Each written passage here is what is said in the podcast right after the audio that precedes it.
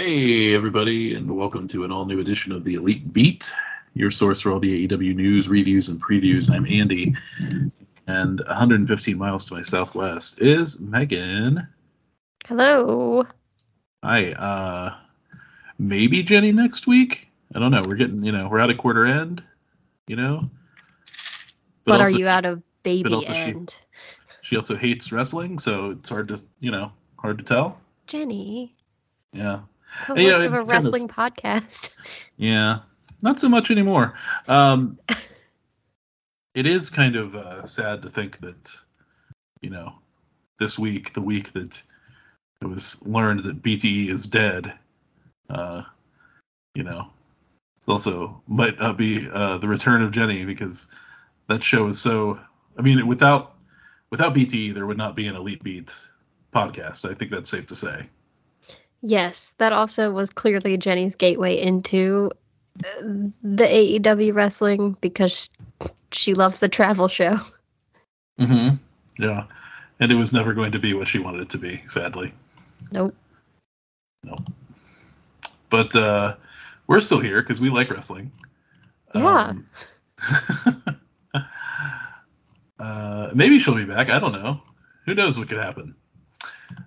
Um, but she's not here tonight, and uh, we got a lot to talk about. So let's jump right into it. Uh, Megan, it's been it's been like what we because we didn't do a show last week because it was Thanksgiving and we did the pay per view show.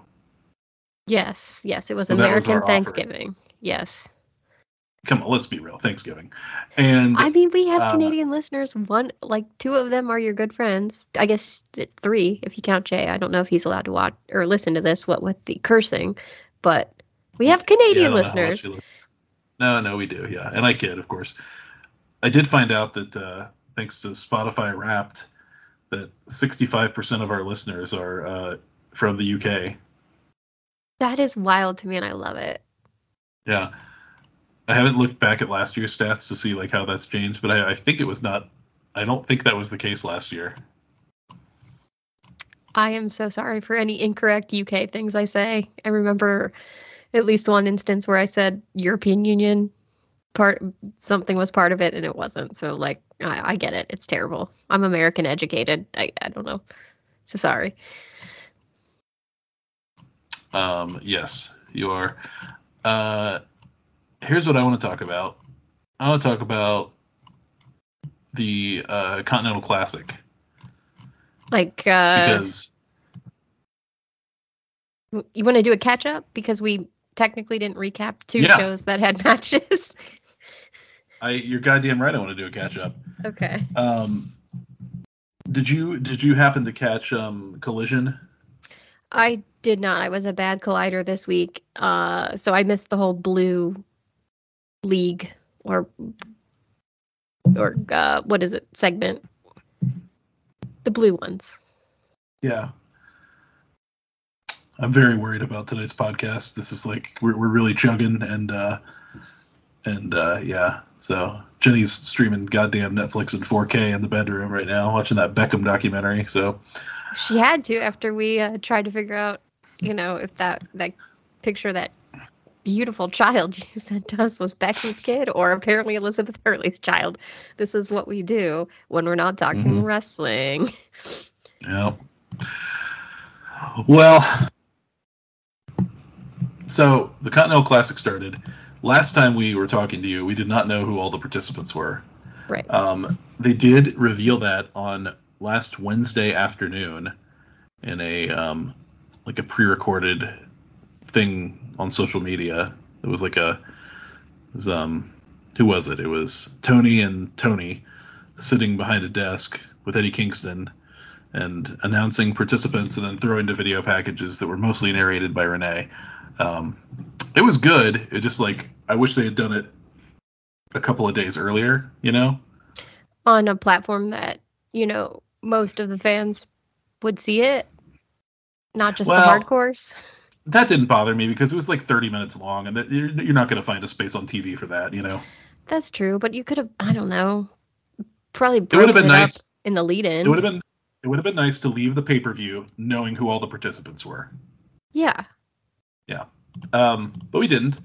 But anyway, so uh, here we are. We've got two blocks, or leagues, they're calling them. It's the Blue League and the Gold League. And this is uh, how they're doing it. Um,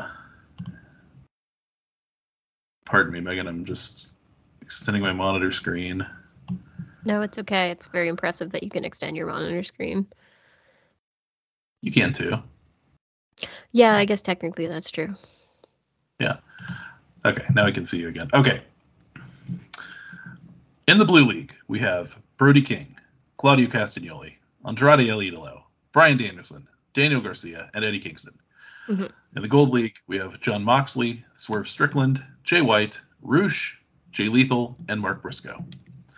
So, what they are doing, at least this appears to be what they're doing, because they've done it three times now. On Dynamite, the Gold League has matches. hmm On Collision, the Blue League has matches. And I think that's just going to happen every week until everybody has had their five matches. I think that's fair to split it up, even if they didn't explicitly say it. Yeah. So, a recap of what's going on so far. Oh, and it's it's three points for a win, one point for a draw, and zero points for a loss. So, um, and uh, every match is a twenty minute time limit. Yep. Yep. Okay. You know, Megan, I'm going to kill my video. In fact, so why don't you do the same? Damn it, Jenny and her 4K. Yeah. Kill that video for me there. There we go.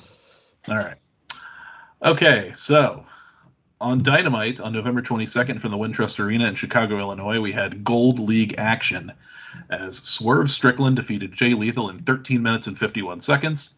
Jay White defeated Rush in 13 minutes 53 seconds, and Jon Moxley defeated Mark Briscoe in 11 minutes and 29 seconds.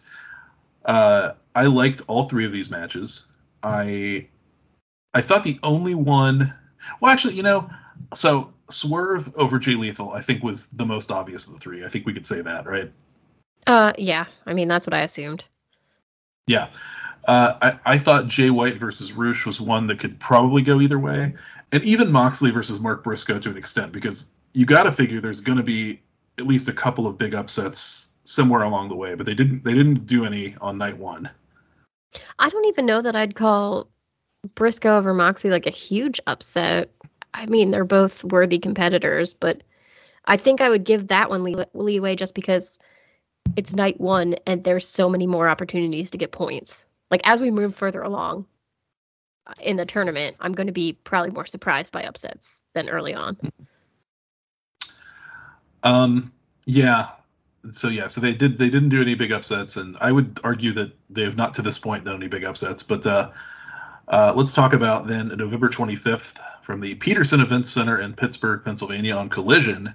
We had Blue League action, but only two matches because Bryan Danielson was, I guess, not yet ready to wrestle. So um, we only got four of the six competitors in action as Claudio Castagnoli defeated Daniel Garcia in 10 minutes and 27 seconds. And Brody King beat Eddie Kingston in 1641. After which, um, Eddie Kingston cut a very emotional promo, which we got, which we did get to see on Dynamite, which I'm glad of. Um, uh, talking about how, you know, he's going to be humble in victory and humble in defeat, and he he can't believe that he, he lost his first match after putting everything on the line. And then Bryan Danielson was a real dick to him uh, on commentary afterwards. But anyway, um, we'll get to that. So so that was the uh, those were the results on night two, Megan. Any anything uh, pique your interest there with Claudio over Daniel or Brody over Eddie? I guess uh, Brody over Eddie would seem like an upset to me purely because Eddie was going into this so confident. Yeah, it's going to be interesting to see kind of what his trajectory is in this tournament as the guy who put everything on the line. Like I almost I almost expect him to beat Daniel Bryan or Bryan Danielson on Saturday. I, it's possible because again, it's about the points, and I I think that gives you leeway to do some matches where you have upsets. Yeah, and like and, you know they could tell the whole story with the eye. You know. Yeah, yeah, because conceivably Danielson's injured, so Eddie would have an edge on him, but he Yeah. was a dick they- on they seem- commentary. he was a dick of commentary. They seem to even be kind of telling the story that he's coming back too quickly because he wants to be in this tournament. Yes, and he's still wearing an eye patch, which I know is, you know, we've seen people wrestle in eye patches before, but indicative of not fully healed. He's following in the uh, grand tradition of, uh, let's see, Jon Moxley, Yep. Santana, Yep. And Julia Hart, the TBS champion. And her story has turned out great, and I I love it. I would venture to say his is the only legitimate eye patch in uh, in AEW history so far. Yeah, that's fair. All right, so yeah, so that kind of takes us up to tonight, and we'll talk about um, the three matches in the Blue League that transpired on Dynamite last night. But I have to say, uh, so far, I am I'm sold. I'm in. I I'm happy with the caliber of wrestlers they put in this thing. You, you got it. You got to put a guy, a guy like a Jay Lethal in there or Daniel Garcia. You got to have a guy on each block who's there to eat pens. You know. Um, and but other than that, I think that I think there are like, I think they're interesting first time matchups we haven't seen. I think they're big stars. I'm I'm really happy with the presentation so far. Uh, yeah, I am too. I think the match quality has been great, and they're like not short matches, which is good. You know, they they are serious and given the the time they need, and I'm expecting there to be some sort of draw at some point. But Me too. um, yeah, like so far, I think they've been really good, and um, I don't. I hate to give Tony Khan credit after his aggressive, angry rant about how we should all appreciate professional wrestling, but I think he's he did he's doing well so far. Put your money where your fucking mouth is, Meg. Thank I, I guess I did. I watched the show, so thanks. um, yes. So very exciting stuff. Um, and it's just it's it's nice to have like the other thing is the way it's been presented and the caliber of the matches. Just like one weekend, it feels so much more important than either Owen Hart tournament has. I mean, yeah, apologies to Owen Hart, but Yeah. yeah. This actually feels like there's something tangible at stake and that people really want to win this tournament, you know? Yeah, but it is the first triple crown sort of deal. So something is at stake, but I, I feel like it's just too bad. It's like, Owen Hart, sorry. We really like you and your legacy is great, but um your tournament is you know, it's just a tournament. It's just a run of the mill tournament. I like how sportsy this is, though. You know, it feels like it. It just it feels like a real competition. I do too. How do you feel? Like, and maybe this was me being nitpicky and just sort of like um salty about Tony's comments about this is pure professional wrestling. Uh night one, Jay White wins by having a ref bump and then kicking his opponent in the balls. I was like, wait, so there's no one on the sides because this is no one on the outside because this is pure wrestling, but like you did on night one, just give a man a win by cheating. Um, you know, I was okay with it. Okay. I mean, I I fully admit I was going in like put my money where my mouth is. Fuck you, Tony Look what you just did, you liar. So, uh, and yeah, like I said, we'll talk about uh, this week's matches later on. But uh, for Saturday, as we get back into the business of previews, uh, in blue block action, we will have Claudio Castagnoli versus Brody King, and what could only be called a mean guy match. Oh, yeah. Uh, Two big boys. Bryan Danielson versus Eddie Kingston, and Daniel Garcia versus Andrade El Idolo, with uh, Danielson and El Idolo both making their tournament debuts because uh, Andrade had to miss last week because Bryan missed last week, which made me surprised that that wasn't the match this week. Yeah. Um, I get, I mean, I guess they're gonna just, you know, make it up at the end, but or somewhere in there, but um It's interesting to me that they've decided to put their Andrade Garcia match on there because these boys have just recently fought, and there's like that whole Miro aspect to it, and that's not allowed. To, there's nothing allowed to happen with that, but it is interesting that like they're scheduling that one up front. Um, yeah, I don't know. Maybe they'll maybe they'll go to a draw. I I mean I don't know. Garcia will probably like dance at him, and then that'll he'll get the win. I don't expect Daniel Garcia to beat Andrade. I just don't. I I think I think Jay Lethal could very well go 0 and 5. I think Daniel Garcia is going to get a big win somewhere along the way. I could see that, but also, I mean, those are the two guys that are, like you said, they're to eat pins, right? I don't, I wasn't surprised that Jay Lethal went 0 and 2 at this point. Um, I, I sorry, Jay Lethal. It's just I don't really take him as seriously. What with the uh, Jeff Jarrett crew backing him up and mm-hmm. just kind of his his arc as a character. So I don't really expect him to get wins.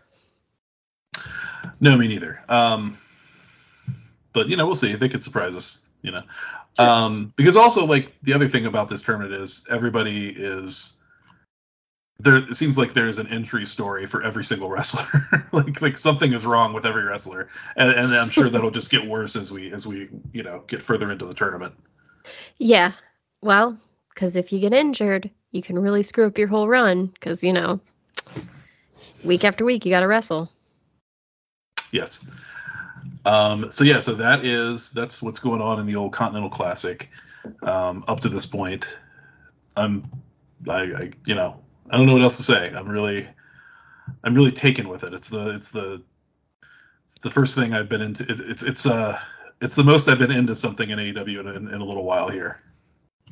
Well, I guess Tony Khan just needs to get blasted on social media so he gets his shit together and he does something you like. so I, I think honestly, I think that does uh, happen.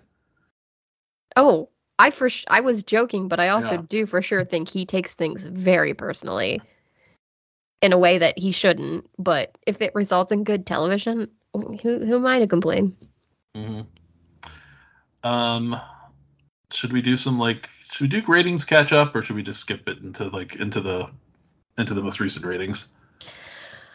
I would say just go more most recent because I feel like last week you're gonna get Dynamite was on a holiday ish realm. Yeah, Dynamite was Dynamite did bad a bad number last week. I yeah, I'm not surprised at all by that. But it never does great on uh on Thanksgiving Eve. Yeah, it's that's either like people are traveling or they're getting ready and, and prepping. I don't. I'm not surprised at all that it may have done bad. It's it's the biggest bar night of the year in America. That's true. We Jenny and I used to go to sushi the night before Thanksgiving um, when we lived in Cincinnati and were Cincinnati neighbors because, you know, we were both going home the next day, and uh, the sushi place was open because they don't care about Thanksgiving.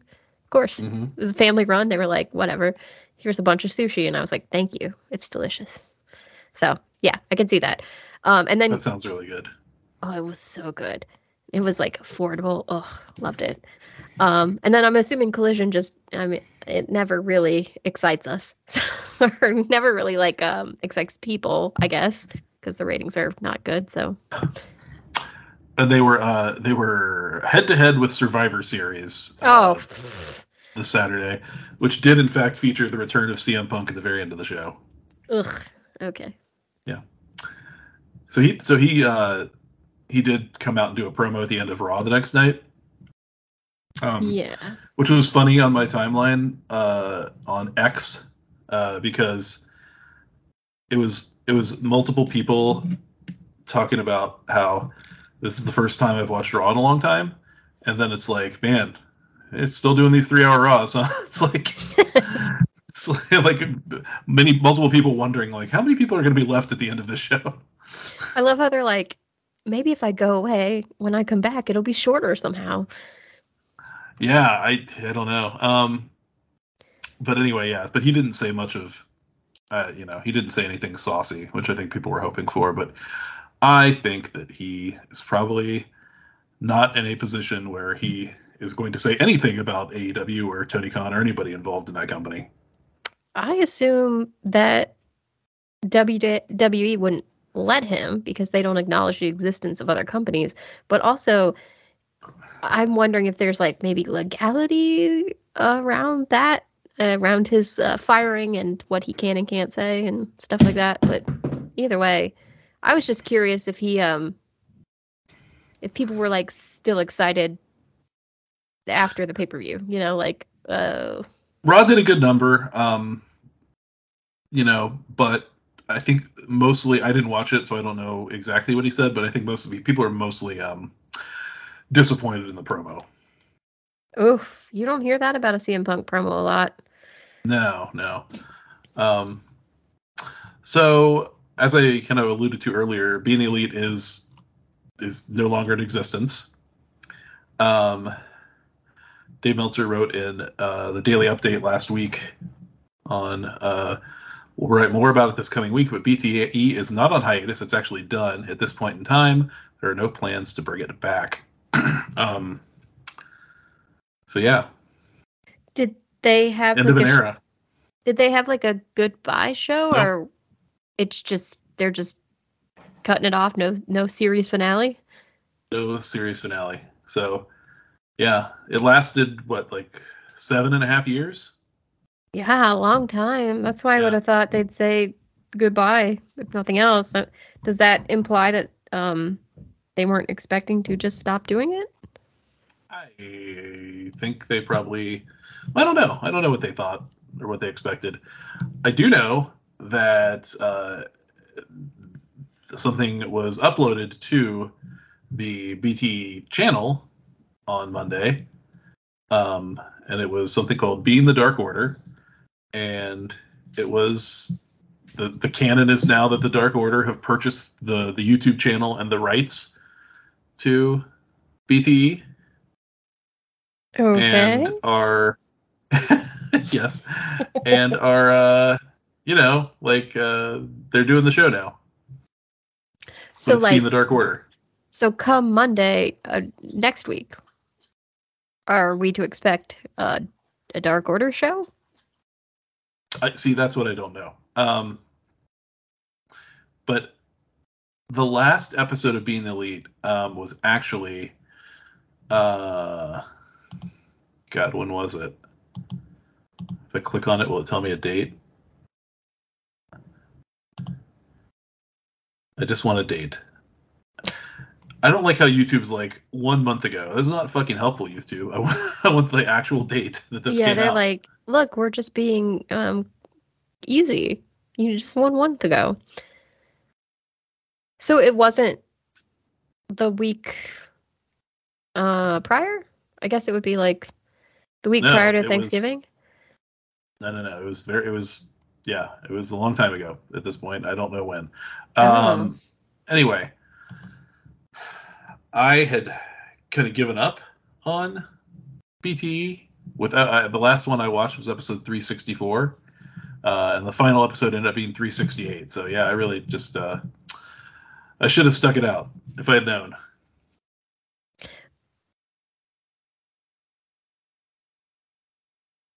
It still counts as watching the whole series just because, you know, it wasn't live in the moment. Yeah. It's Um, still okay.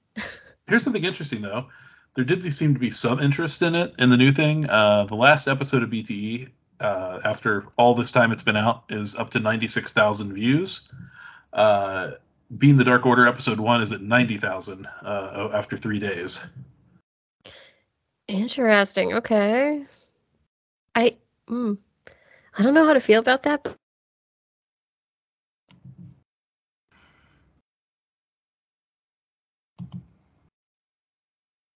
Megan, are you talking? For yes.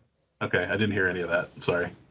Oh, sorry. Um, I was just saying I could see how like letting the Dark Order take over would look like a hiatus, but confirmed it's not, huh? I mean, Dave Meltzer reports that he's, you know, he's not infallible. Oh no, can't hear anything Megan's saying. Goodness. Am I Hello? Hello? Yeah, now I can. hear- I don't know. It's just it's just this bandwidth sucky fucking sucks tonight. Jenny and her goddamn 4K. Yeah.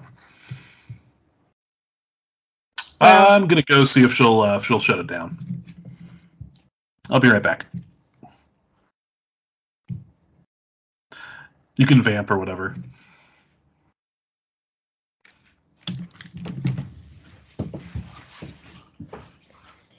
Being the elite, shutting down. Sad. Uh, but being the Dark Order, feel like we haven't seen the Dark Order a lot recently.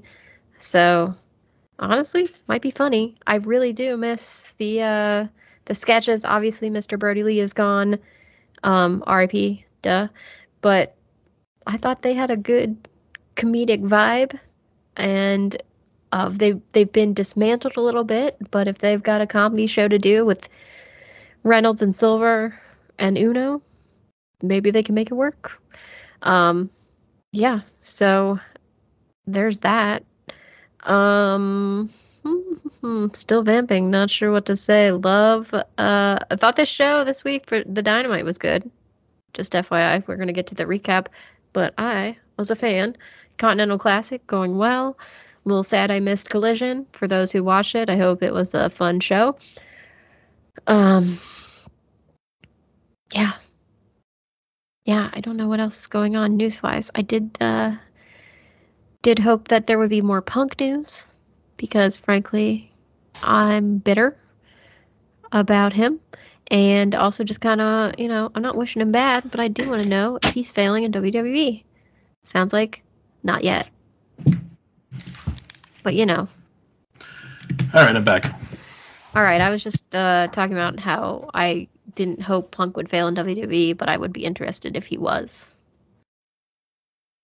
Ah, but he's, gotcha. he's not. He's not. So Not so far. Not so far. Um, let's see. What else are we talking about here? any other news? Uh, QT Marshall resigned. Oh, did he resign or did he just not get? Did it was it the Tony Khan thing of like your contract's up and we're we're cool with that? I don't know. We you know we usually don't find that stuff out unless the talent uh, goes on a tirade and then Tony Khan says, "I fired you because you weren't good." That's only happened one time. Yeah. Eh, I I mean I don't care about QT Marshall, so I, I wasn't like crying about it. But I guess good luck to him. He's got the school. He's he's probably gonna do fine. I do wonder if he has a if he has a soft landing place with his still- uh, with his buddy Cody as a as a you know upper level guy in. WWE. Oh, do you think Cody's gonna perhaps put in a word for him? I don't know. Because they do still have the Nightmare Factory, right? That's still a thing that exists. I think so. I think Cody still has involvement in that. Okay, so he's not totally out on a limb here. Mm, Probably not. Uh, in other news, MJF tore his labrum. Ugh. Um, he had an MRI on his shoulder, and uh, they're still promoting the uh, um, the match for against Samoa at World's End. I guess. I guess if he doesn't work between now and then, he could rehab it some. But of course, he's now announced for a match next week on Dynamite. But they could do smoke and mirrors to get out of that. Totally. And based on what happened on this week's, it's like I think they're going to protect him. And I don't think it's like a, the best decision in the world to wrestle when you need surgery to fix your labrum, but I guess he's going to do it anyway. Mm-hmm. Um, Fightful Select reported that Bryan Danielson was uh, the person who headed up a small disciplinary committee that made the final decision to fire CM Punk. Um, there was a uh, AEW general counsel named Chris Peck and an outside attorney that were uh, basically in charge of making that decision. And um, yeah, so that's interesting.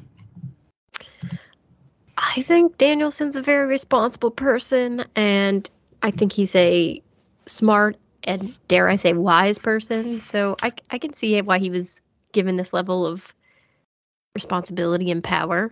I guess he seems to have a hell of a lot of influence in that company right now. Well, he is very good at what he does, wrestling wise, and you know he lacks ambition, as he's told us time and time again in other avenues. Um, mm-hmm. So, I I could see Tony Khan leaning on him and him just sort of stumbling into some sort of high up back office role because he has told us he's retiring, whatever right. that ends up being. But I wouldn't I wouldn't yeah. mind him sticking around in the this sort of capacity, having control because he seems good at it. Mm-hmm. Uh, Sammy Guevara and Tay Melo uh, welcomed their baby girl Luna Melo Guevara. That was what yesterday, two days ago.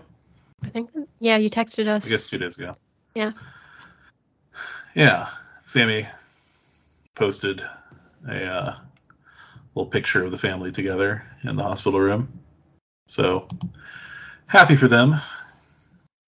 Indeed. Wonder wonder if she is going to come back soon, or um, you know, if she'll she'll be making a return in 2024.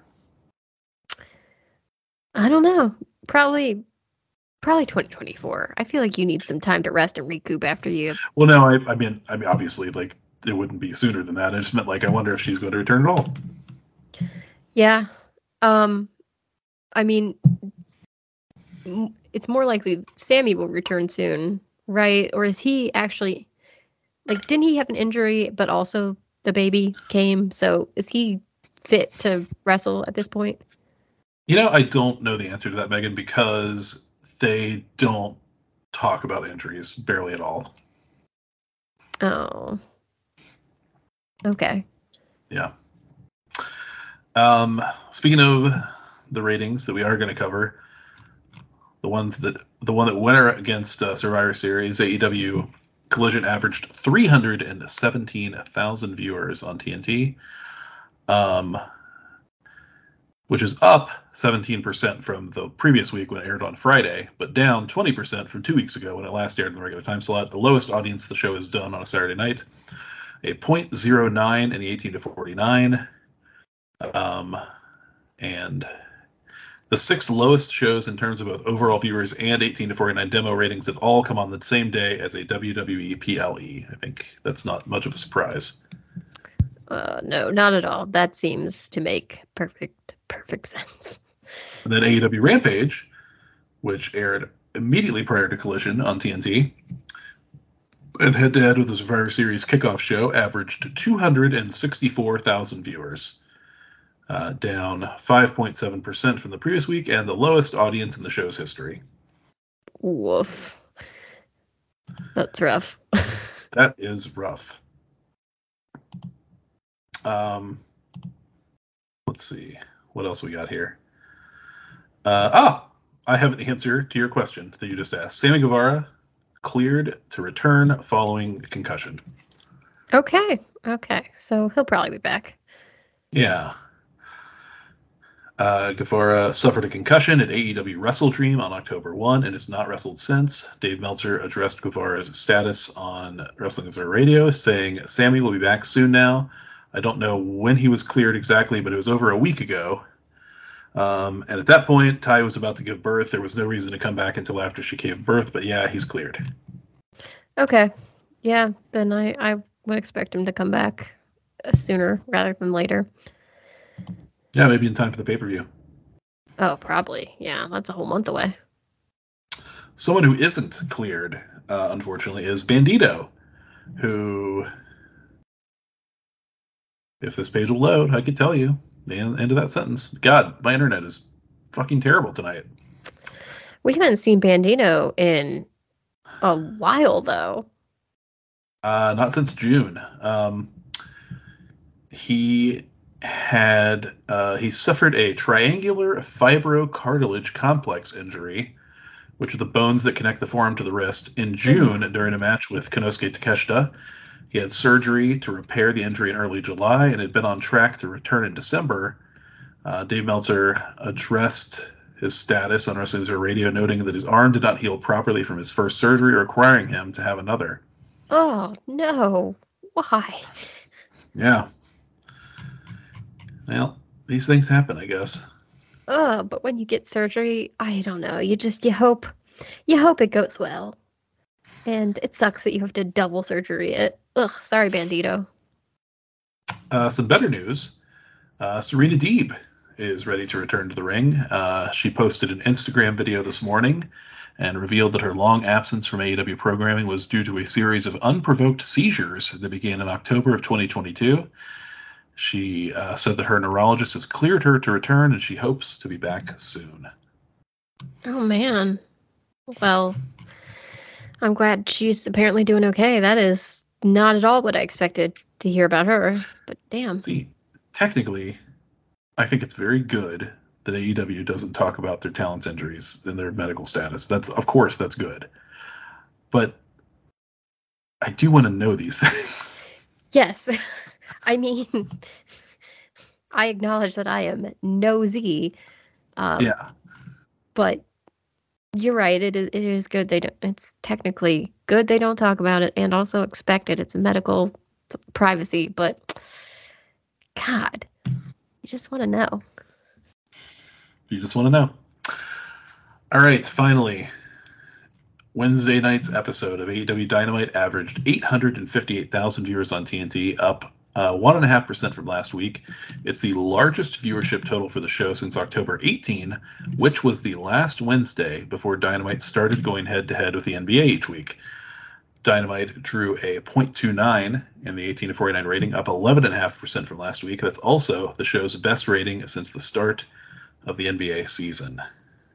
Wow. Continental Yeah. Classic. Killing Maybe, it. maybe, yeah, maybe there's like some juice to that, you know? I mean, I Tony know. Khan did own all of us loser fans who needed to put our money where our mouth is. So, Oh, yeah, we were badly owned. yeah, just totally owned. So, I guess that's why the ratings are so high.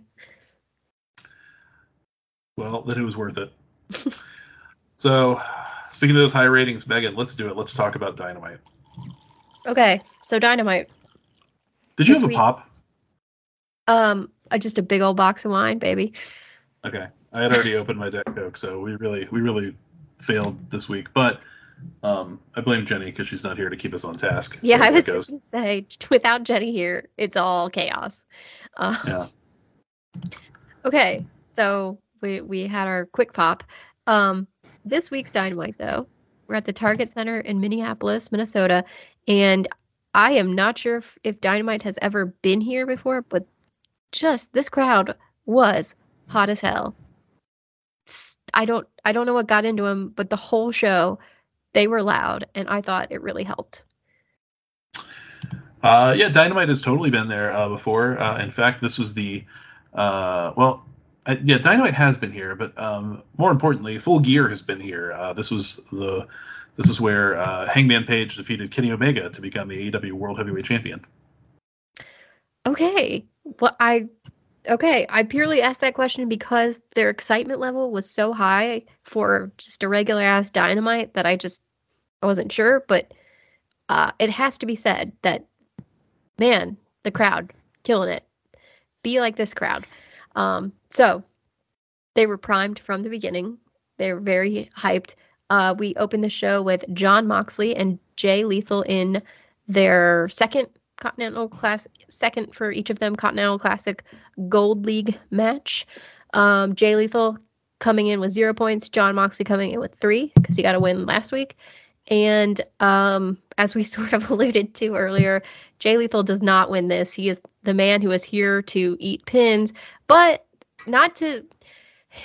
I don't love to give him credit because of all his, you know, stuff, but it was a very good match, a very good opener, and it's not like he just, you know, rolled over and was pinned. Um, he he put up a fight, but yes, Jon Moxley, he is the one who got the win. He is six points up in this tournament, and uh, and Danielson was on commentary for this one, and Danielson rules at commentary, so good. He was a dick, but you know that's by design. He's in the BCC, so good match, good commentary. Yes, agreed. Do you think that Jay Lethal is going to go five for five in not winning matches, but stopping during his entrance and looking back in confusion and dismay at the top of the ramp where his people are not? 100% he cannot get over it. he looks so sad. I couldn't even believe it when it happened this week. I was like, dude, they're not going to come out with you. That's not how this works. You you you you registered that last week. We need to move on. But uh but now I kind of want it to happen all five times. I, I think it will because I think they're so close. And I'm assuming that right after the match, they were backstage being like, it's okay, man. And then just like, you know, comforting him and being best friends. And so, um, you know, even the bad guys, strong bonding, I guess. yeah. No, yeah, for sure. And then Mox, you know, um, they did a spot where like I, I couldn't tell if they if they were like if Mox actually hurt his leg a little bit or it was just like that's going to be his story for the tournament. Probably the latter, but uh, but that seems to be uh, how it's going to go for him.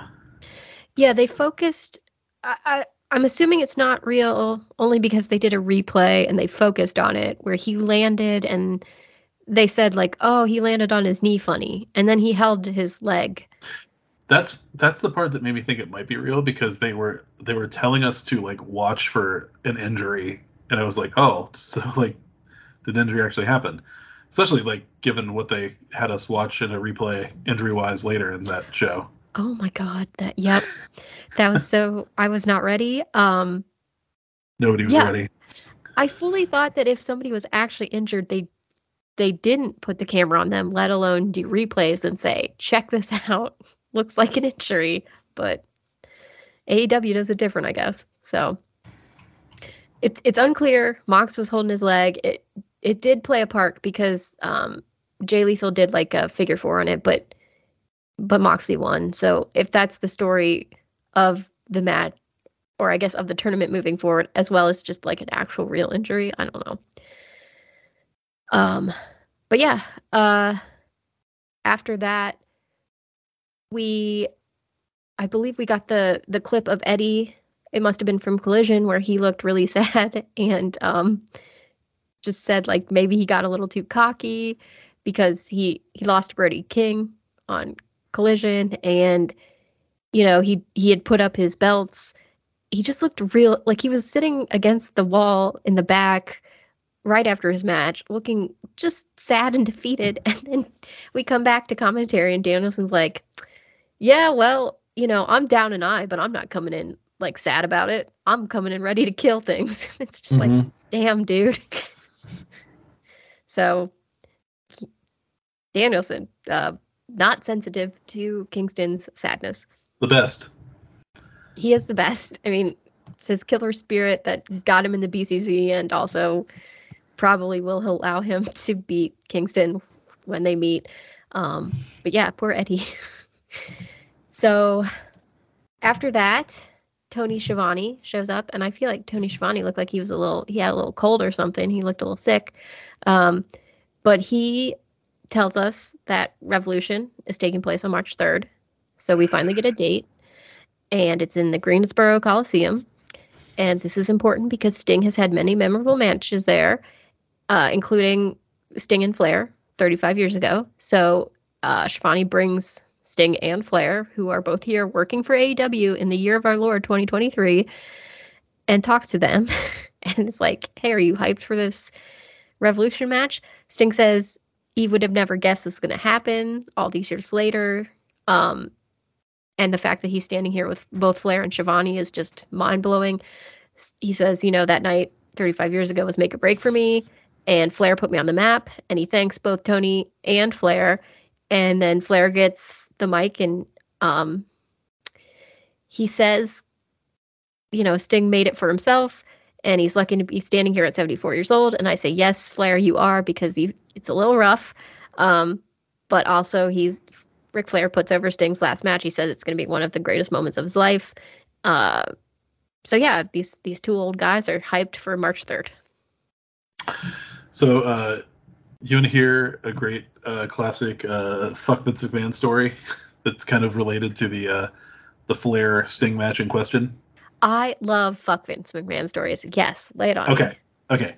So um, traditionally, uh, Crockett's uh, Starcade show uh, would air on Thanksgiving night, and by 1987, we were like, we're into the pay per view era now. It's no longer just like you know big live events or like closed circuits television on at a, like a few like movie theater locations, stuff like that. Where we're like people can order the shit from their home now, right?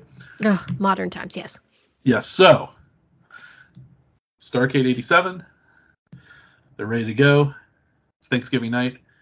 What does Vince McMahon do this year? He creates the Survivor Series and debuts it head to head with uh, head to head against um, Starcade, and which you know whatever it's it's you know it's competition, right? Sure. Yeah. But then Uh-oh. Vince threatens all of the different cable companies uh, in the country and says, if you broadcast Starcade instead of Survivor Series, we will not allow you to broadcast WrestleMania next year. Oh my god. So, I think all but two cable companies in the country caved. So, Starcade's like potential pay-per-view audience was almost non-existent. Uh, and also, he ended up like not holding the two that didn't cave to that anyway, because you know obviously he wants as many pay-per-view buys as possible for WrestleMania. So it was an empty threat. Um, What a douchebag. Uh, yes. Um, uh, you know, Crockett was furious, uh, as you as you might imagine. Um, sure. of course. So, so then, uh, Clash of the Champions uh, was uh, a show that aired for free on TBS, as I mentioned, forty-five minutes live or whatever the hell. Um, if I remember correctly, and I'm trying to. Yes. Okay. So, basically, after this happened, the pay-per-view industry was like, like, please, like, don't do that again, Vince. Do not like schedule head-to-head battles again because we'd like to be able to sell people both shows. You know. Um, yeah. So, um, at WrestleMania, Jim Crockett was like, "Let's let's give Vince a taste of his own medicine," and oh no. he aired this Clash of the Champions on TBS head to head with WrestleMania, and it, it, it was a big success. Like it, it probably did hurt uh, WrestleMania's buys, but then uh, he was basically he was basically told the same thing by the cable companies afterwards, like never do that again. like you you crippled the WrestleMania buys. Oh my god. But it's like Vince started it. Ugh. Uh-huh. What a yeah. what a fucker. yeah it's great um yeah uh and actually if i remember correctly it was like two months earlier in so so the first thing happened in november of 87 then in january of 88 nwa had their next pay-per-view and on the same night on usa vince mcmahon created the royal rumble and Of aired the first ever did. royal rumble for free on usa Of course he did. What a so dick. really, so really, the Clash of the Champions retaliation was after two uh, major shots fired by WWF. Yeah, don't yell at Crockett. Like that's it's also cable companies don't let one man threaten you. Band together and just tell him to fuck off. Mm-hmm. Ugh. I'm so mad Yeah, over something Anyway, that happened in 87. but you can, you know, you can just be happy that uh, Sting and uh, Ric Flair made McMahon uh, very miserable that night in March of 1998. I am. Good for them. Yeah. I hope they do it again. March 3rd. Yeah, I. Uh, it would be funny if Vince counter programmed something that night. well, I guess he can't anymore. Hunter would have to do it, but uh, still, He could whisper into his son in law's ear, We have to. yeah.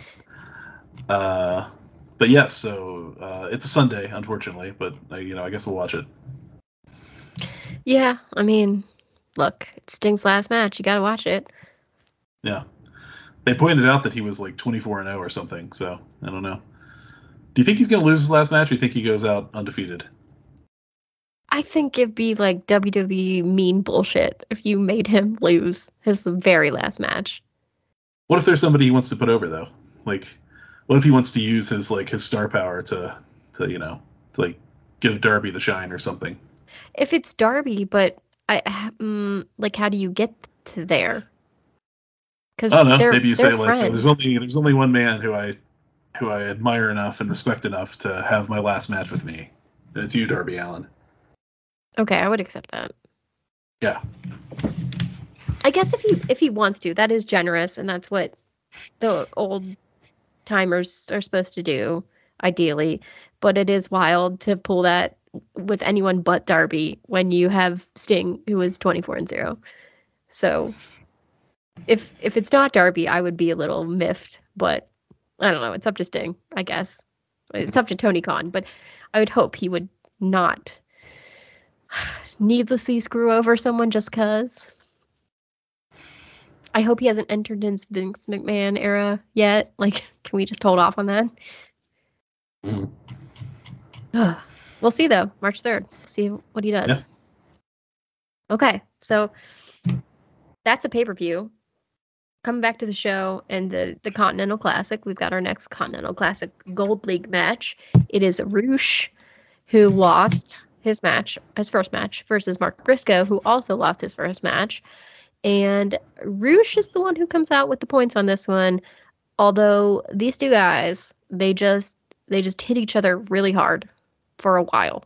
Like they are it looks brutal. And at one point, Rush's leg appears to be hurt, and it's unclear if it's real or not because it's during a picture in picture, but they do like have the doctor come out and check. Um, mm-hmm. so I don't know if this is another leg angle or not, but Rush he I guess pulls it together or sucks it up if it is real and he gets the win. Um, but man, they were they were brutal. They hit each other really hard. It looked like they did. Uh, this was uh, this match was very wild, and uh, I continue to be a Rush guy.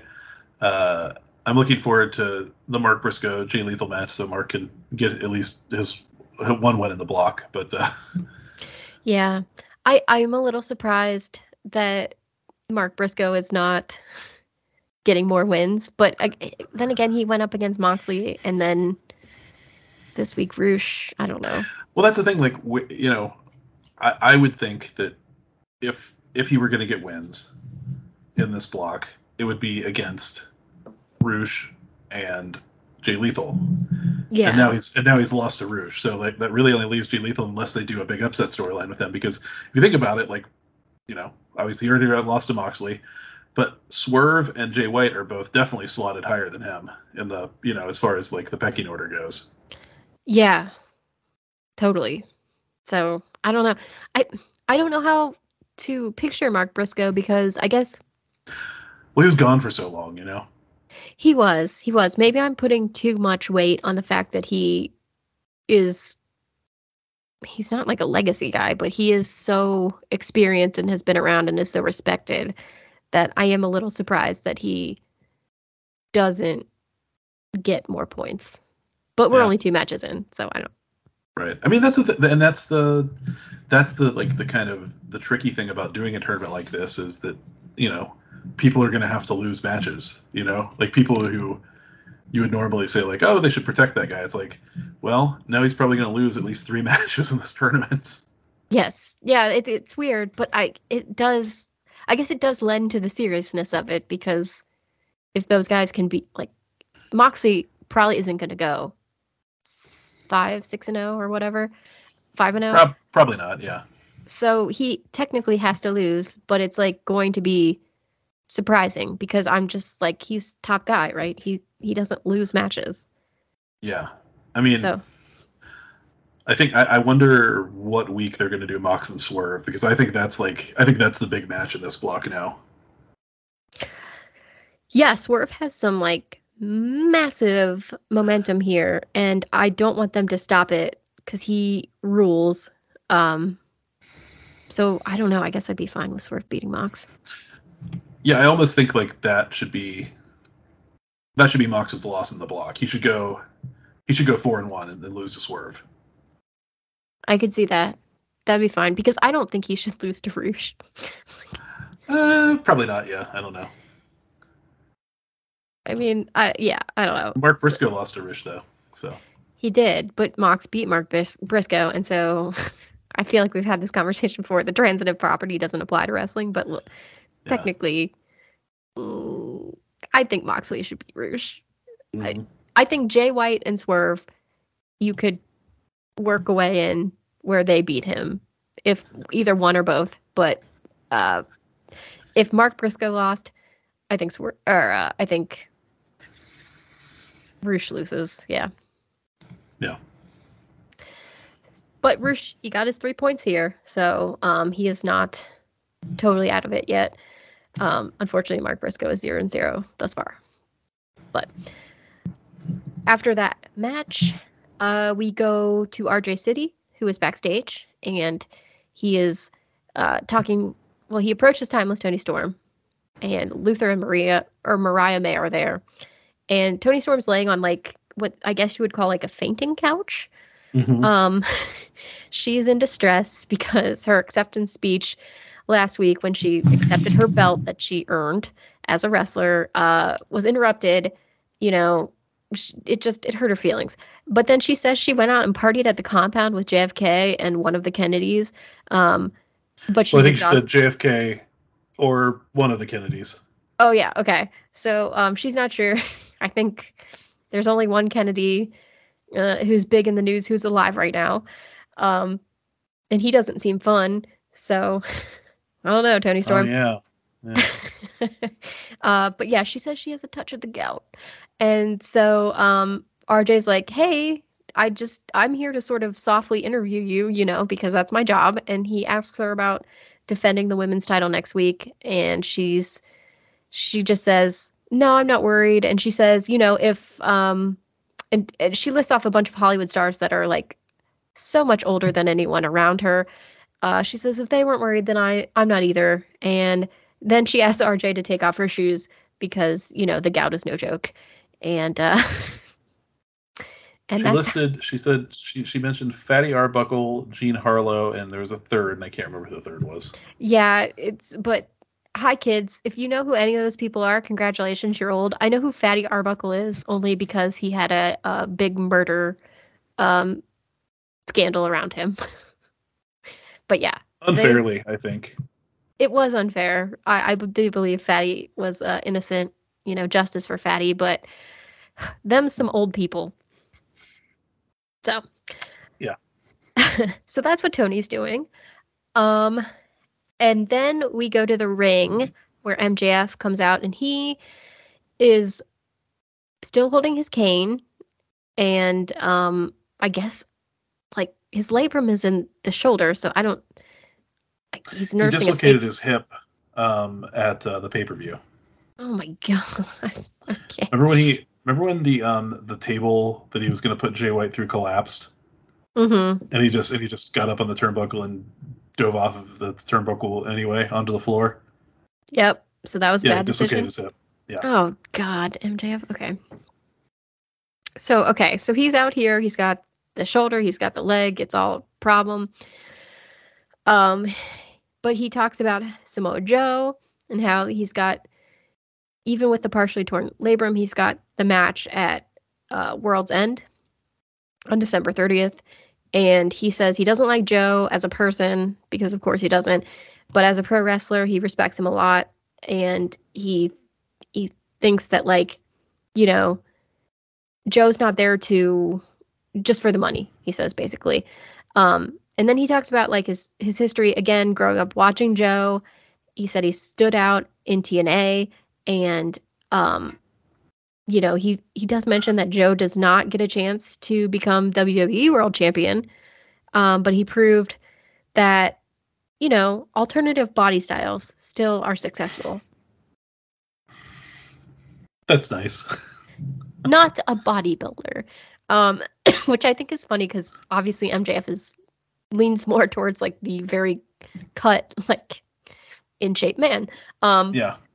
but yeah he's like it's nice and so he uh he talks about how he has had victories in AEW, um, but the one person he hasn't fought or defeated yet was Joe. So like I think he he mentioned like he mentioned CM Punk. He said Jon Moxley, um, other star Cody. Like he he just mentioned his big w- wins and CM said like Punk. Yeah, CM Punk, and he said Joe Joe was not he has not had his chance against Joe yet, and so he wants to essentially see if he can survive the final boss one last time, and he promises everyone that even though you know his body is broken, he will show the world it's not about size, and he will defeat Joe because it's it's not the size of the dog in the fight, it's the size of the fight in the dog, and um. Joe's gonna essentially have to kill him if he wants to win. So I thought also- this was one of his more successful babyface promos. Yeah, it's. I think it's because he just was. He's not trying to be the. He's agitated, you know. Like he has the underline undertone of anger, and for better or worse, I think that helps. Yeah. So uh, he also, when he says that he's going, like Joe's gonna have to essentially kill him, he breaks his cane over his leg, which again, I don't. I'm like, maybe don't do that. But you know, he he seems driven by adrenaline because it breaks, and he's like, ah, and the crowd is really happy with that. Um, and then he's gonna leave, but the lights go out, or they don't totally go out. They start flickering, and he looks around and he looks shocked. And then four masked men show up. They have um the devil like image on their shirts, so clearly they're allies of the devil, and they have a bat and they go after MJF. But Joe, who said he was going to stick to him like glue last week because he wants the best MJF to show up for the pay per view, comes in, like grabs the guy with the bat, pulls him out, takes the bat, and then chases everybody else away. And he's like, you know, I got you, bud. And then, um, I guess the hacker attacks. It's like the screen goes black and words in the shadows, our game begins. Next week, MJF and Samoa Joe. Will you face the unknown in a tag match? Are you a hero, Max? Which is insane. And then um, we go back to the ring, and Joe's like shaking his head, like, "Of course not. That's stupid." And MJF's like, "Yeah, I will fight you, uh, faceless person who I don't know who you are." It was like a, uh, I don't know, it was like a moment out of a Super Nintendo era JRPG. yeah, where the screen gets taken over, and you're just like, "Shit." Yeah. Yeah, And So that, this- you know, like the dialogue appears as, as a text on the screen instead of words spoken. Yeah.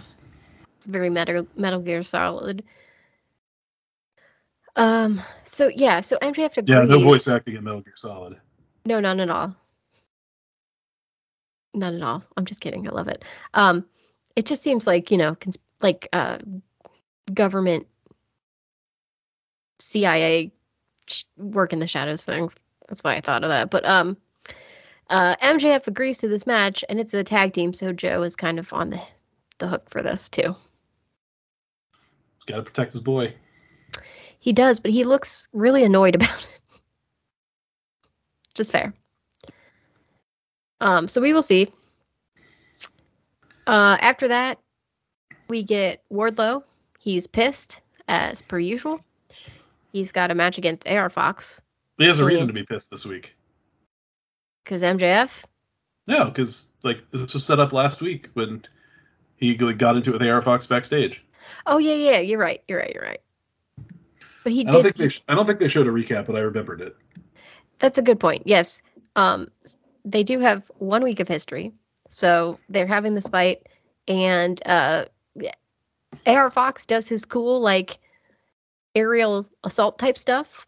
But Wardlow is a huge man, and um, ultimately he he gets him. He He did a so series of dives on Wardlow, and Wardlow, like he hit him with the dives, but Wardlow wouldn't quite go down. So then finally, he did his like super cool thing that nobody else does. The thing where he like basically moonsaults, like he runs up the ring post to do a moonsault. Yep. And for the first time ever, someone countered as Wardlow just caught him on his shoulder and gave him a power slam on the apron. It was sweet. yeah, it's also devastating because Absolutely. Wardlow doesn't have to pin people at this point. He just he just knocks them out to the point the referee is like, nope, it's too much. So that's what happened here. He didn't pin AR Fox, he just killed him. Hmm So rough. This was this was better than um, it has been with Wardlow because at least I mean, AR Fox got a little bit of offense, so it seemed I don't know. It, it felt more like he beat somebody. Yeah. Yeah.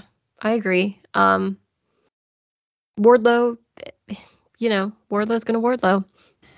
I guess eventually he'll come for MJF, but not until those injuries are healed. Yeah. Because that would be crazy. So yeah. Um after that we get ugh, we get the clip of the horrific like Dante Martin um going into a so Penta power bombs him onto a table and it just looks like maybe he could have broken his neck. I think it was didn't he like wasn't it like a Canadian destroyer? Oh, maybe yes. Okay. Maybe that's what it was. I just I was so focused on the fact that Dante's head and neck hit in a way it shouldn't. Oh, did you even not even notice the part you were supposed to be looking at? Was it his ankle? Yeah. No, because his head and his neck were No, so but it was his ankle that like turned completely sideways. Ew, no. Okay, I'm glad I didn't look closely at it. I was I was like, "Oh my god, his head and his neck." But yeah, um horrific an- ankle injury. Um Yeah. He didn't wrestle like he was coming off a horrific ankle injury. no. Dante, he flies and he floats and he still does that. And the Mm-hmm. I was fact that worried. I was like, "Oh man, is he not going to be, you know, is he not going to be the same?" Because that's that's his thing, you know. Yeah, yeah. But you know what? This crowd was primed. Like Dante and Darius, so Top Flight are from I guess Min- Minneapolis or just Minnesota. They're like hometown boys. So the crowd was super hyped for them. And uh granted Action Andretti was there and he and Darius he, Action Andretti took a lot of you know the beat down in that sort of multi-man match um, and Darius did stuff, but the crowd was like, "We want Dante, we want Dante." And then when he came in, he looked totally fine. Like he hmm he looked like he had not missed a beat. He was not rusty at all. He was doing his flying stuff. Yeah, he wasn't like taking it easy. He, you know, I was every every time he landed, I was just like, "Oh God," but uh, Oh, but no. he was fine. Oh no. Yeah. Oh, and it should be mentioned they uh Action Andretti and Top Flight were against the Hardys and Brothers A and uh you know it's the Hardys and Brothers A. No offense guys, but we're in Minneapolis. Everybody loves Top Flight here. So uh, Dante's making his glorious return and so Dante gets to pin Brothers A for the win. Yeah, can you imagine how excited Action Andretti must have been to like have a win on TV?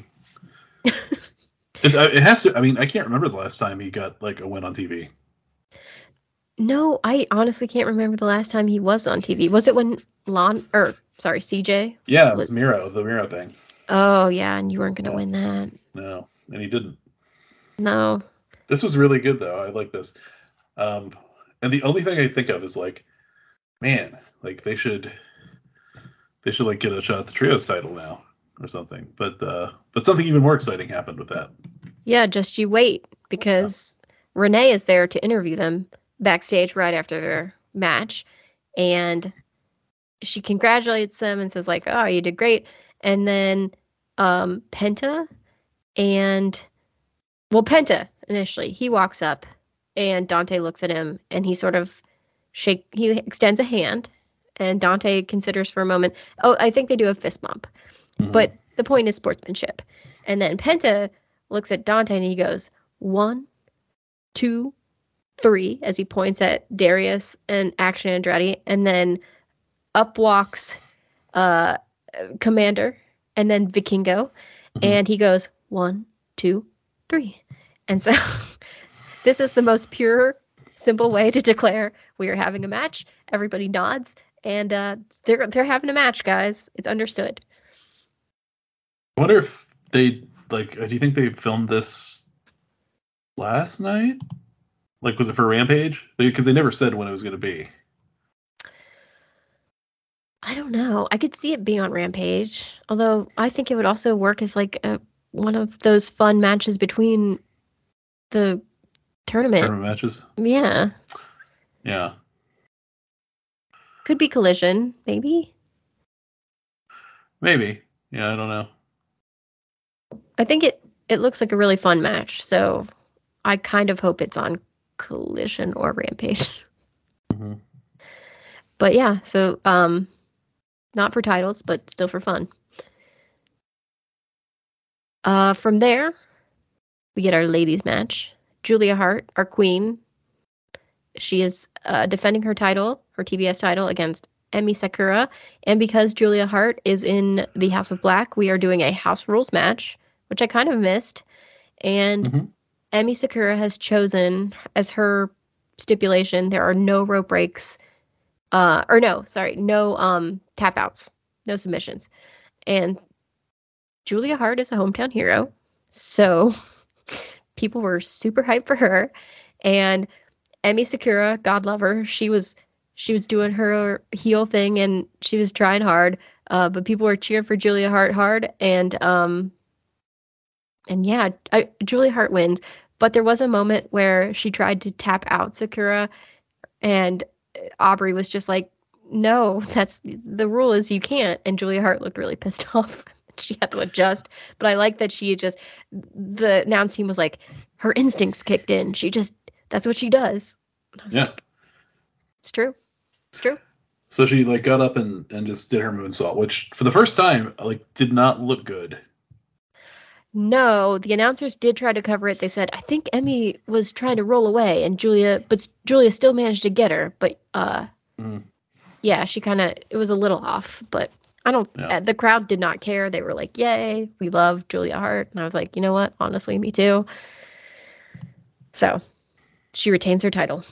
hmm Um, we go backstage after that. RJ City, he's talking with Mariah May, and uh, she once again mentions like I'm from Stardom, and he's like great, and she thanks him. she she thanks RJ for being like she's like you know so many people. Thanks for hooking me up with Toni Storm, and RJ's like yeah it's okay, uh, and she's like you're a curator of people, and he's like okay, and it looks like she's like hitting on him. And i'm like i don't know if he's into what you're putting down because i feel like maybe i don't know i got the impression rj was flirting with adam copeland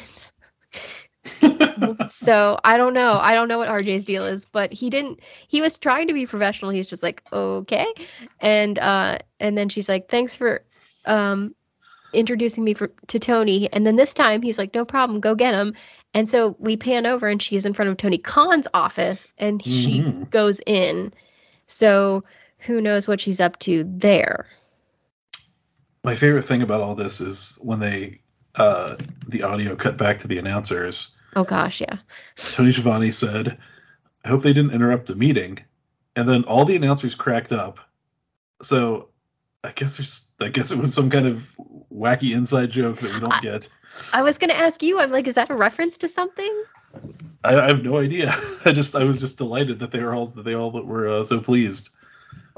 Look, I love the announce team. They are so close. They are so funny. Um I think earlier when Toni Storm was there, gout or Taz said like gout's a hell of a thing or something. And I'm just like I love that you guys can be loose. It's fun. Uh but yeah. Hope you're not in a meeting.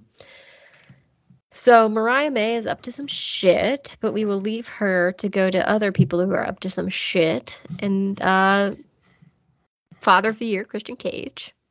He he comes out to the ring with security guards. Um and he's like, I want to talk to Adam. Can you come to the ring? And nothing happens. And he's like, Come on, Adam, come to the ring. Nothing happens. And he's like, Okay, I guess I'll have to go get you. And then uh Alter Bridge just comes on Not Rob Zombie. not Rob Zombie. Um, Alter Bridge, huh? On this day, uh, so Copeland comes out. He does not do his really enthusiastic entrance where he runs back and forth across the stage and then like throws his hands up. He's very serious on this occasion. He wanted he wanted to have a little bit of wind left for the segment. Yep. So he he he like stomps down to the ring. He gets in. He stares at Christian, and Christian's like, "I didn't ask these people to be here. I, they they told me they had to be here." And then he goes, "You guys can leave." And so security's like, "Whatever," and they take off. And uh, Christian's like, "I'm so sorry. I um, I just." When I saw you take out Nick Wayne and Killswitch, which for those who didn't see last week, that's Luchasaurus's new cool name. Um, he's like, I just something snapped and he's like, I just left and I got in my car and I drove. And Adam's not saying anything during this. And he's like, I did a lot of Christian's like, I did a lot of soul searching and reflecting, and I'm not sure how we got here. And then I remembered, like, do you remember the traveling together we did in Toby the Taurus and how we both like dreamed of making it big together? He's like, we we should, we're best friends. Like, this is stupid what's happening between us and he's like remember how like like you didn't have a father? And then i was like oh no tone shift tone shift. And the crowd's like shit he said he didn't have a father. Oh no. And christian's like obviously i'm not your father obviously. But you know my father was like your father like a father to you and he was there for you growing up and he's still your biggest fan. And he's like before your mom passed away, you know, she said she that she wanted us to team together just one more time. And and I say, shouldn't we have a final run for Judy, you know, for the Jude Meister? Adam Adam is still just staring at him like not into it. And he just goes, you know, like what do you say, Adam? And so Adam, I guess he he he turns and he sort of like starts to contemplate it and then Christian being himself, he picks up his TNT title and he starts to run towards Adam and then um you know he gets hit with a low blow because Adam's not a fool. And Christian looks surprised, he looks just panicked and Adam gets on the mic and he's like, "Nice try, dumbass. Like I know better than this." And he says, "You know, you better shine up that TNT title because next week I'm bringing it home with me. And Christian is just looks betrayed. He looks scared. And then Adam gets in his face and he goes, Go fuck yourself. and it is wild. I watched it on the UK broadcast. And so I was not surprised to hear the word fuck. But apparently in America, the censoring didn't work correctly. And so everybody heard it. And that is wild to me. And I'm so excited. Yeah, I mean, at least I did on YouTube TV. I assume that that was just, you know, um, TBS wide as far as the circulation of Adam Copeland saying "Go fuck yourself," which is, of course, you know, a, a great callback to their uh, their first interaction uh, uh, a couple months ago. Yeah, he was not just saying it to say it. It was very yeah. much like, "Remember when you said this to me, bitch?" like, yeah, say, say it to you. This was uh, this was excellent. I loved it. Yeah, this was really great. They are they are actually I mean, it's it's mostly Christian. Um, but they are doing a compelling, you know, feud between two men whose combined ages are about 100 years. I honestly like this was probably the highlight of the show for me. I'm a total mark for Christian at this point.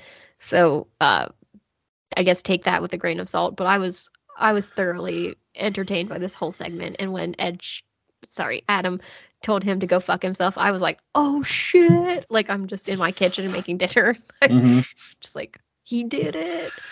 No, this was it was absolutely tremendous. Uh I I can't imagine that we're gonna get like I, I have to think next week is gonna be some kind of angle more than a match because it's been it's just been like it's too good and it's been too fast. Yeah, they have to they have to wait till the pay per view, right? Like, or at least like build it up some more to do it like as the main event for some other big dynamite or something. Like maybe winter is coming or something. I don't. Well, actually, that's that's actually coming up pretty soon now, so maybe not. But uh, I think that's in two weeks actually. Oh, I think you're right because yeah. it's mid December. Yeah. Anyway, uh, no, this was this was fantastic. Oh, yes, loved it so much. Loved it so much. Um, what and what a vibe, what an energy we take into the main event. Um, I was just I was giddy with happiness over that.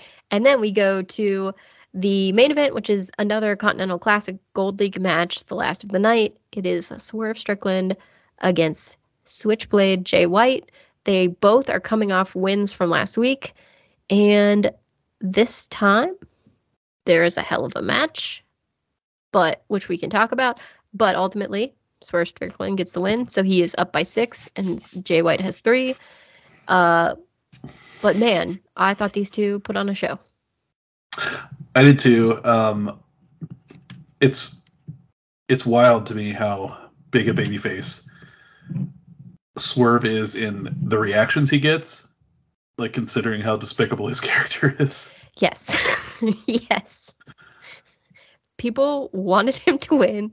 Every time Jay White tried to mock his saying by going whose house, the the fans were like very vehemently like Swerve's house.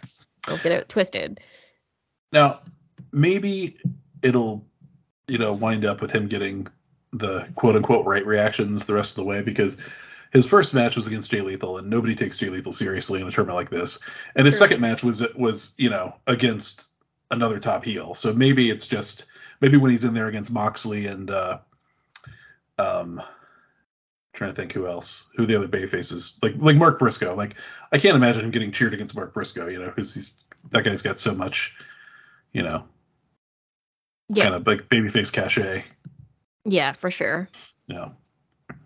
You know what I liked about this match, like aside from everything, because I thought it was great, but uh I liked that um the swerve stomp got kicked out of because I totally bought that as the finish. And yeah and I think it's because they showed us a clip of the la- match last week where he pinned Jay Lethal with the swerve stomp, and it was like, okay, yeah, that's his finisher. That's right, yeah, and he beat and he won a tournament match already with it. So why wouldn't he win this tournament match with it? But no, it was not enough to like that move was able to finish Jay Lethal, but it was not enough to finish Jay White. Yeah, that got me too. I was like, oh, he's he's got it, and then the kick out. I was like, not expecting that. and then they did a spot where uh, where Jay hit the Blade Runner, but Swerve very smartly rolled with it and went out to the floor. And and after that point, they were when they were like doing all their like reversals and exchanging holds and cradles and stuff. I was just like, I don't know who's going to win this. You know, like it could be either guy could win this at this point. Well, yeah, and then amongst all that stuff too, you get the announcement that 15 minutes have passed, and at yes. that point, I was like, are we going to get our first draw? Yeah, that occurred to me too. Um, I'm glad they didn't do that. I, I I hope they do one at some point. Um, just because you probably should. Um, but I'm glad it wasn't this one. I'm glad that they they just like had you know Swerve just pinned him clean with a cradle. Yeah, it was. It was exciting. I I was not sure. I definitely was fooled thinking the swerve Stomp was going to be the finisher. And then I was fooled thinking, oh, well, we're just going to do the 20 minute draw. And then when Swerve won, I was, I was still very happy. Yes. Um, man, uh, hell of dynamite, I thought overall. And I think this, this tournament is really kind of having, it's like the show is about something right now. yep. uh, you know what I mean? Um, yep it's like they're like the main storyline is the tournament and and that's kind of like kind of helping push everything along and then you got you got christian and edge doing great stuff and uh yeah i'm like i'm i'm really vibing with the show right now and i'm excited for next week in montreal. They've never been to montreal. Montreal's a real wwe city so i don't know what that's going to be like. I would i would hope that that they have a good enthusiastic crowd there but we'll see I mean, okay, I will say they did claim during the Edge and Christian, Adam and Adam mm-hmm. and Christian, uh, that they were going to fight in Montreal, but Christian said we're not going to make it to Montreal. So I don't know if that was just a like, just a lie, like a tease lie, or if they're well, actually going to do something. I mean, well, that was part of his fake apology, right? Yeah, he's like, we're not going to make it to Montreal because we're going to be friends. But does that mean that they are in fact going to have a match? For sure? I don't know. I mean, that's what they're like. That's the main thing they're promoting Dynamite around right now. I'd be pissed off if I was a Montreal fan, if I was a Quebecois uh, fan there, and you know, buying my ticket on the strength of two Canadians having a main event, and then they don't deliver that match. Yeah, but what if it was Vince McMahon telling you it was going to happen? Would you be as confident? I mean, like recent Vince McMahon, no. uh, but yeah. So anyway, yeah, we'll see. Um, and then yeah, we we already previewed the uh, the matches for uh, Saturday, and I guess on Saturday we'll probably find out the the block matches for Wednesday because we did not get those announced uh, on tonight's show.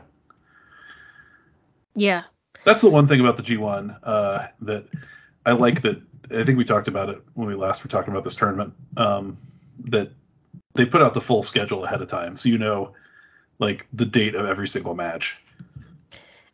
I don't honestly understand why they don't just do it because what would it hurt? Because in theory, there is a like you have scheduled them. It's a block. It's block matches, so it's yeah. not like dependent on who wins. It just yeah, you just have that schedule. Yeah, it's not like um, you know, it's not like when the Bengal season starts, it's a mystery what team they're going to be facing every week. You know, it's like yeah, it's like we cannot tell you the next week's opponent until after this bad game ends. Yeah, I, I I would like to see. I mean, you get brackets. Why don't you just give me the schedule? It's yeah. not going to change. I'm still going to watch. Like it's not going to change anything. Right. I don't know, Megan. I don't know. Um, but uh, but I know that I really enjoyed this episode of Dynamite. So. Me too, and I worry that, um, you know, it took Tony Khan getting pissed off um, at completely legitimate complaints, I would say, about the direction of the show recently. And I just hope he can, I don't know, pivot in a way that after this tournament is over, you can still keep that vibe. Because I really like watching this show, it didn't feel like it lagged. It didn't feel like anything was weak. It it just felt like a really fun dynamite. And I don't know that I have said that a lot recently. So I wish Tony Khan could just capture the magic without having a tournament every show. Here, here. Uh, we are going to get out of here, but first we have got to do uh, the thing that closes out every show, and sometimes doesn't close out every show, but uh, it's always present on the show. It is the Elite Beat plug of the week, and uh, I am going to go first Good. and say that I, uh, for a while now, I've been listening. To, I, I, I got a subscription to um, CBBWorld.com, which is the Comedy Bang Bang um, premium site. Ooh, okay. Um, which hosts all of their kind of like their their premium podcasts, right? And um, and I, I primarily got it. Um, I was just going to get it for a month because I there was an episode of a show that Griffin Newman was on, and I wanted to listen to that. So I did, and then I went and I kind of like uh, I fucked around and got hooked on uh, the show that he was on. It's called Scott Hasn't Seen, and it's a it's a weekly movie podcast where uh, the you know the uh, the major domo of uh, the comedy Bang Bang world, Scott Aukerman, and uh, his co-host Sprague the Whisperer uh, review a uh, and a guest review a movie that Scott hasn't seen, um, just from his you know fifty years of life on this earth, um, and and I, I, I, so I really came to enjoy that show. So I thought, well, I'm going to keep the subscription for a while and let's see what else is on here. And then I found Threedom, which uh, oh. has become one of my like my new favorite podcasts at least currently and, and it's it's right up there in the annals all time i think at this point it's uh it started in 2018 and i have burned through uh, the episodes i'm up to like i think i'm in may of 2022 now um, oh my god! Yeah, I know. They they do they do they it's kind of done in seasons, so they take breaks. Like they'll take like you know breaks for a couple of months, but still it's it's a lot of episodes. Um, but it is a uh, a comedy. It's like a hangout podcast. uh, just three people chilling. It's uh, Scott Aukerman again. It's uh, Paul F. Tompkins and Lauren Lapkus, and so the format is basically there's like two segments of just like kind of chatting and you know like talking about whatever and then they play like in the last 10 minutes or so they play like kind of like a, a game like like an improv game or some kind of you know um uh listener suggested thing so you get some of their like their kind of improv chops in there at the end but it's not it's not like the the main feature of the show like comedy bang bang Mm, okay. yeah No. I feel like you've told me about this before, and I love PFT. He rolls. Yeah, yeah. So I feel like I could totally get into this comedy podcast. Yes, I think I think you would enjoy it very much. Um, he's he's uh he's he seems to be a very wonderful uh, wonderful man. Uh, so yeah, so that's uh, uh Threedom, and you don't need to subscribe to uh, CBB World to listen to it. It's um that's just I I just do it because uh, everything's ad free there, and I'm I'm a man who does not like ads. So yeah, Oh man, I worry that I'm like I'm with you. Podcasts are becoming sort of like streaming services where I subscribe to some on Patreon Mm-hmm. and I love an ad free. And I'm starting to get annoyed by the ones that don't let me have ad free. what, are you, what are you subscribing to now on Patreon? um, let me look. Too scary didn't watch, right? Too Uh, no, because Oh, they're um the tier that I'm interested in, as far as like extra episodes. Um, because I don't, I don't know. I guess I could get ad free, but I want extra episodes, and it's like oh yeah. it's like ten bucks a month, which Oh yeah, that's So- that's that's pricey. on Patreon I feel like, right? Like fi- Yeah. like five is kind of where I'm at. Um, Now I give Nextlander ten a month. I will say that. okay, that's fair. But I've been I've been following those guys forever. Yeah, I feel like they have some cachet. I love Too Scary. Don't didn't watch. Don't get me wrong, but um, I feel You, like you bought a pay per view of theirs recently. I do buy their pay per views. yes, which are live. live AEW and. Too Scary didn't watch the two pay per views that you uh, uh, patronize. Yes, Too Scary didn't watch pay per views are ten dollars. So with tax, I think it works out to twelve. Uh-huh. Um, so I'm willing to do that. And Paul F. Tompkins was on the last one. Yeah. So it's great. But yeah, I just there's something about Patreon where I'm like, I can do five. I Mhm. can do a five dollar level. So it's like wine and crime. Is that you on that one? I I am I do a one dollar on them Oh, okay. because they they're just like we don't care. Everyone gets the same level. Like they're essentially like, if you want to give us money, great. If you want to give us one dollar, we'll give you all the bonuses. If you want to give us twenty dollars, we'll give you all the bonuses. That's I think very very nice. Uh, there is. I think at like a really high level, they let you um like suggest episode themes basically, but like I don't I don't care about that. So I'm just like, here's a buck. I pay awesome. for uh another one called Sinisterhood, um, Mhm. which is also like spooky, like murder and supernatural stuff. Mhm. Um but yeah, I, I kind of want to I do want to give Too Scary Didn't Watch. Now I feel I feel like I'm being called out and I kind of do want to give them money. But uh I wasn't calling you out. I just assumed that that was one that you subscribed to. honestly like I love them. I should give them money. I really Yeah. want to hear the bonus episodes because they're all movies that I'll never watch because I'm too scared. hmm Um so maybe, but I just I'm trying to have a budget these days. Oh, sure. Yeah. it's not working. Um, but yeah. So I, I So- Yeah. So what's your plug? Um, my plug. So, um, I'm the. Mm, I've been busy. Uh-huh. been busy. So, um, my plug, which is sort of like a half-ass plug because it's just kind of something I stumbled upon recently. Uh, there's a show on Max, and it's called um, "The Garden Commune or Cult," and I've been really into cult stuff lately. Lately.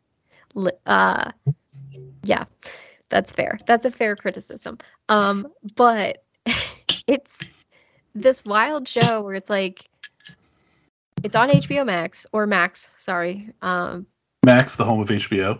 yes i don't know why they changed it i think it's stupid uh so max and it's essentially like there is this quote unquote commune that is in i want to say god tennessee they start in tennessee and then they like set up another like piece of land in missouri. And the whole premise is there's these people who are like they say it's like they're open to quote visitors but only for like 10 days. And then they decide if they want to let you in or not. And so it's following these five or six people who are like we want to join this cult and sorry i'm so reflexively saying cult. The question is is it a commune or a cult? But they want to join this group who is essentially living off grid you know learning the ways of the land and uh, they want to help them set up their new missouri location and the commune is like are we going to let these people in and they allow cameras because like many other uh, cults they want to prove how much of a cult they're not how much they're not a cult. And so it's very fun to watch them be like, we're not a cult, we're not a cult. And then they just do a bunch of cult things. Um, but one of the main characters is this Irish guy who has this mullet and uh, I don't know, dude's out of his damn mind.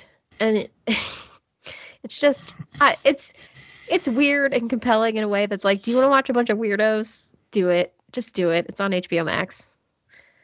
Okay. And what's it called? It's called The Garden, Commune, or Cult. Okay. It's a cult, guys. It's a cult. Asked and answered. Uh, well, awesome. Okay. Well, um, I hope things slow down for you and you can get back to enjoying more more things in your free time. I just want to watch something I have to use my brain for, but I just I can't. My brain tired. My brain tired. Yeah. my brain's so tired. okay. Well, uh, who knows? Like maybe next week you'll be here plugging Last Christmas. Oh, we'll see. Yeah. So it's a potential tease for next week. But uh, hey, thanks everybody for listening. Uh, for Megan, I'm Andy, and you've been listening to Elite Beat. E Elite Beat. E Elite Beat.